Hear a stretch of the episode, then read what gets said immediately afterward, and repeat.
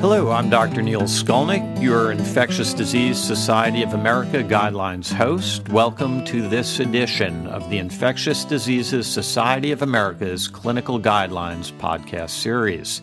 Today we'll be discussing the clinical practice guidelines for Clostridium difficile infection in adults and children, the 2017 update. C. diff infection is defined by the presence of symptoms, usually diarrhea, and either a stool test that is positive for C. difficile toxins, detection of toxigenic C. difficile, or colonoscopic or pathologic findings revealing pseudomembranous colitis. C. difficile infection is the most commonly recognized cause of infectious diarrhea in healthcare settings and was the most common causative overall pathogen responsible for hospital-acquired infections, accounting for 12% of all hospital-acquired infections. In addition, there's been an increase in the incidence of C. diff in the community. Although C. difficile rates have declined a lot in England and across Europe since their peak in 2010, rates have plateaued at historic highs in the United States since about 2010. In fact, recent estimates suggest the United States burden of C. difficile infection is close to 500,000 infections annually, and it's associated with 15,000 to 30,000 deaths each year. Among the two-thirds of patients who were concurrently or recently inpatients, 37% had hospital onset of their infections, 36% had onset when they were in a long-term care facility after discharge, and 28% had their onset of C. diff diarrhea in the community after a recent discharge from a healthcare facility. Among the third of patients that have community-associated Clostridium difficile infection, over 80% of the cases had recent contact with a medical facility, so that in total, over 90% of C. difficile infections are related to having received health care. The guidelines discuss infection surveillance, control in the hospital, as well as pediatric infections, but for the podcast today, we're going to restrict our discussion to the diagnosis and treatment of adult patients. Joining us today is one of the co-chairs of the Guidelines Committee, Dr. L. Clifford McDonald. Dr. McDonald is Associate Director for Science in the Division of Healthcare Quality Promotion at the Centers for Disease Control in Atlanta, Georgia. Welcome, Dr. McDonald. Thank you, Neil. Let's start out by discussing routes of transmission and characteristics that increase the risk for C. diff infection. Dr. McDonald? Sure, Neil. C. difficile is transmitted primarily patient to patient. With that said, the environment certainly plays a role. This forms spores that are resistant to many cleaning agents or disinfecting agents, and even, as we'll talk about, some hand hygiene agents. And they get in the environment, persists there. They can also contaminate reusable medical equipment, and that's certainly important. Historically, we've focused really just on the patients who have symptomatic infection. There is increasing recognition of the role of asymptomatically colonized patients in overall transmission.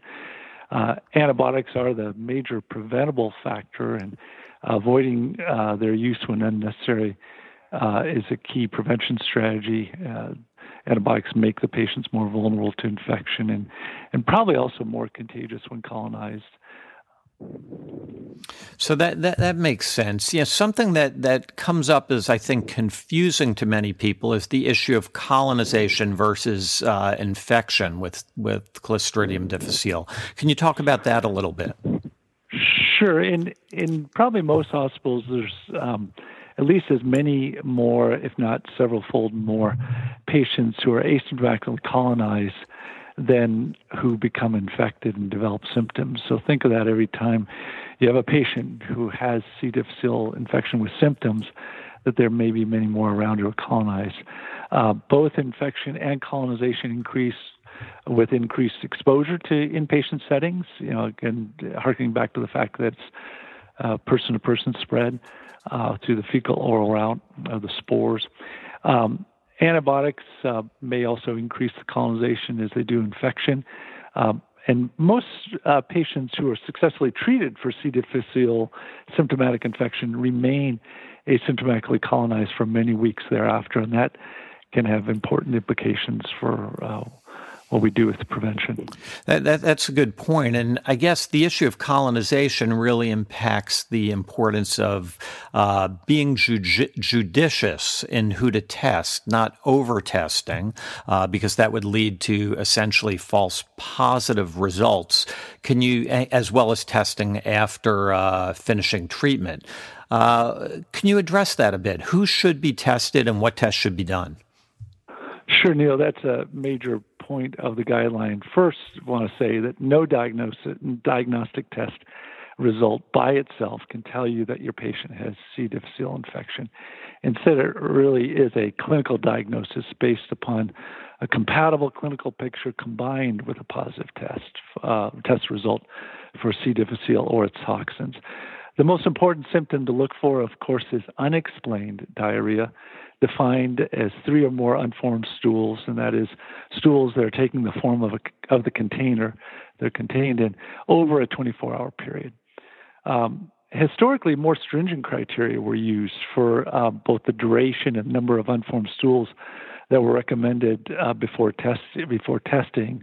However, as you know, we've had this continual shortening of duration of hospitalization, requiring faster diagnosis and determination of patient disposition, combined also with the emergence of more severe cases of C. difficile infection, especially in the last decade, in the previous decade, or since the year 2000. And these together have led to the current recommendation of who to test. Regardless, though, many patients who end up being tested in healthcare facilities for C. difficile infection may not even fulfill these criteria. For example, one study found that 19% of patients undergoing testing for C. difficile infection were at the time receiving laxatives. So the major decision then, once you've confirmed that this is unexplained diarrhea, is what tests to use. We have, and that really centers around whether one will use a nucleic acid amplification test that detects the presence of a toxin-producing organism through finding, basically DNA for the toxin.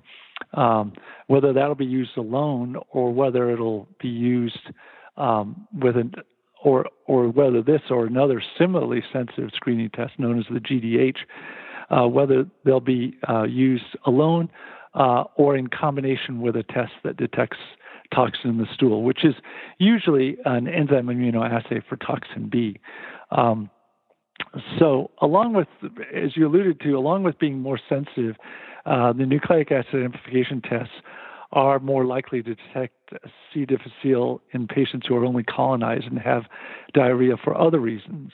And therefore, the use of these nucleic acid amplification tests alone may lead to overdiagnosis among patients who have a low pretest likelihood of C. difficile infection. So our guideline ended up really putting the decision of whether to routinely test using a nucleic acid amplification test alone or to use a toxin test like the EIA as part of a multi-step algorithm, to put that decision first and foremost at the institutional level, depending upon the test ordering practices at the institution. And really what we recommend is that the clinical community come together with the lab and look at their testing practices and who's being tested, and then come up with a decision of what tests to routinely offer. They really make clear the importance of careful test ordering. A part of that is in a patient who you think may have C. diff because of risk factors and who has diarrhea. Do they need repeat testing if the initial test is negative? And that goes a little bit to the sensitivity of the test for detecting C. diff. What are the recommendations around that? Yes, our recommendation is not to retest within 7 days for really any patient, because if they're positive, well, we know they're going to remain positive, and you're going to be treating them anyway, if assuming that you ordered the test in the right population. If they're negative, because we're talking about here either using the very sensitive nucleic acid identification tests alone, or using them or something similarly sensitive in terms of an algorithm in combination with a toxin test, because both recommendations do have that negative, that high negative predictive value, we are saying in general, do not retest patients with a negative, because we're using these approaches with high negative predictive value. And all you do is by retesting them is now you're doing that whole thing where you're subsequently testing again and again in patients who are even have lower pretest likelihoods of C. difficile because they've already had a negative result. And so you'll end up just running yourself into a false positive that way. That's helpful, and I think that's a critical point for people to understand, and often a difficult one. Let's now go on to discuss infection control. What's recommended with regard to infection control to decrease the risk of transmission, including what are the recommendations around hand hygiene? Sure. As I already alluded to, our recommendations remain centered on the symptomatic patients with C. difficile infection, isolating them in a single room, if at all possible. If not possible, cohorting them with patients who have the same organism, using contact precautions, gloves and gowns, in the care of those patients. And also very important is that they use a dedicated bathroom facility or a bedside commode to prevent cross-transmission that way. There are also important aspects of cleaning to be aware of, thorough cleaning, and then use of sporicidal disinfectants are recommended if as an to augment cleaning, especially when rates are high. We take that same approach around hand hygiene with regard to a usual recommendation is to continue to use alcohol-based hand sanitizer. Now, it's acknowledged in the guideline and all over that alcohol does not kill C. difficile spores. But again, we're talking here about using gloves routinely for the care of these patients. So we're talking about the hand hygiene to practice after removal of gloves. And again, although there's the theoretical concern that the alcohol will somehow miss the C. difficile, the main issue is the glove use. And of course, there's many other aspects to think about here for patient care too. And so we know historically that compliance is so much higher with alcohol-based hand sanitizer. And the evidence just is not there to say that reverting to hand washing routinely will lower your rates over alcohol-based hand sanitizer, or the converse has not been shown either.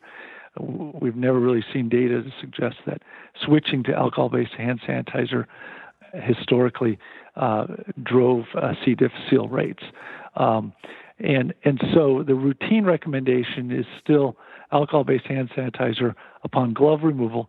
But if you have sustained high rates or an outbreak, both in the case of using sporicidal disinfectants and in the case of using hand washing after removal of the gloves, that is something to consider.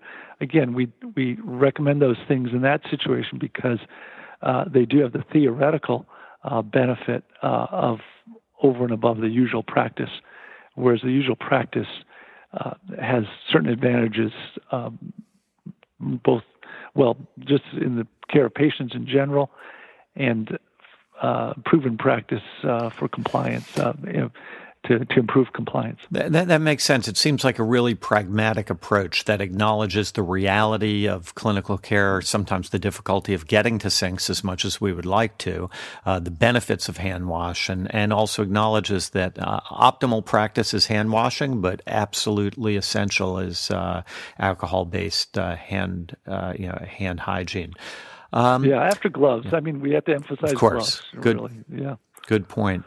Now, a question that comes up a lot is for patients who have established C. diff infection and are then treated, when can contact precautions be stopped? Well, this is also a somewhat tiered recommendation, if you will. First of all, the standard mentioned in here now is 48 hours after cessation of diarrhea. Also mentioned is that if rates are remaining high, to consider keeping patients in isolation for the duration of hospitalization.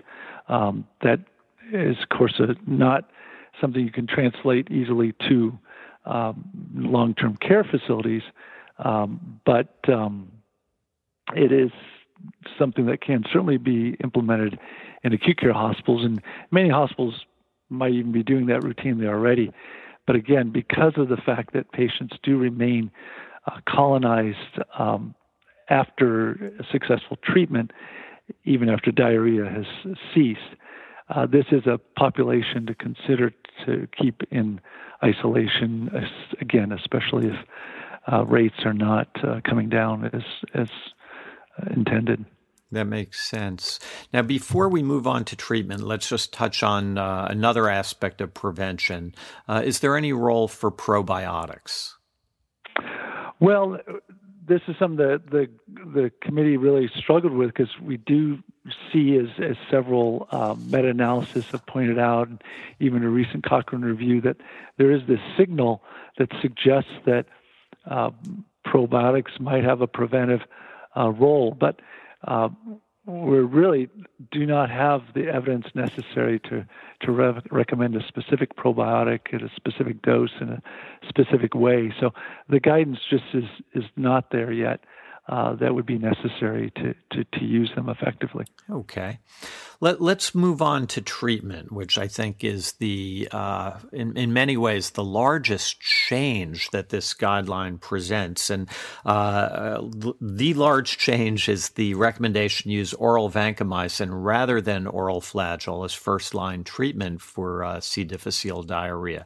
Can you go over the now recommended treatments of an initial episode and the rationale behind those recommendations?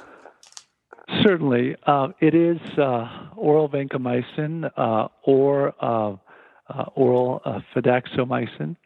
And the doses I won't go over here, but they're listed in the guideline and the pocket guide. The decision to move metronidazole back to a second line was really based upon recent evidence from studies that were published since the 2010 guideline. Of course, in the 2010 guideline, recall that it did recommend in severe C. difficile the vancomycin be used over metronidazole, and that had been shown in a couple studies. But then a large randomized controlled trial did show that even across the entire population of tested patients that vancomycin had improved cure rates over metronidazole. So that is the reason why metronidazole was moved back as an alternate agent if the others are unavailable. Unfortunately, recurrent C. diff infection is common, and so therefore we're commonly asked what to do about recurrent infections. In fact, about a quarter of patients treated for an initial episode with vancomycin will eventually have one additional episode. What are the current recommended approaches? What are the options for recurrent C. diff infection? Well, first, if metronidazole was used in the incident case, then that should not be used again. and a standard 10-day course of vancomycin rather than a second course of metronidazole should be used. If the incident case was treated with a 10-day course of vancomycin, then there are two options. One is to use a 10-day course of fidaxomycin if vancomycin was used the first time, or treat that first recurrence with vancomycin again as oral vancomycin as a tapered and pulse regimen rather than just this standard 10-day course. So you can see where we're trying to move forward alternate approaches early on with the first recurrence, whereas in the previous guideline, which is the statement was always just use the same drug again for 10 days.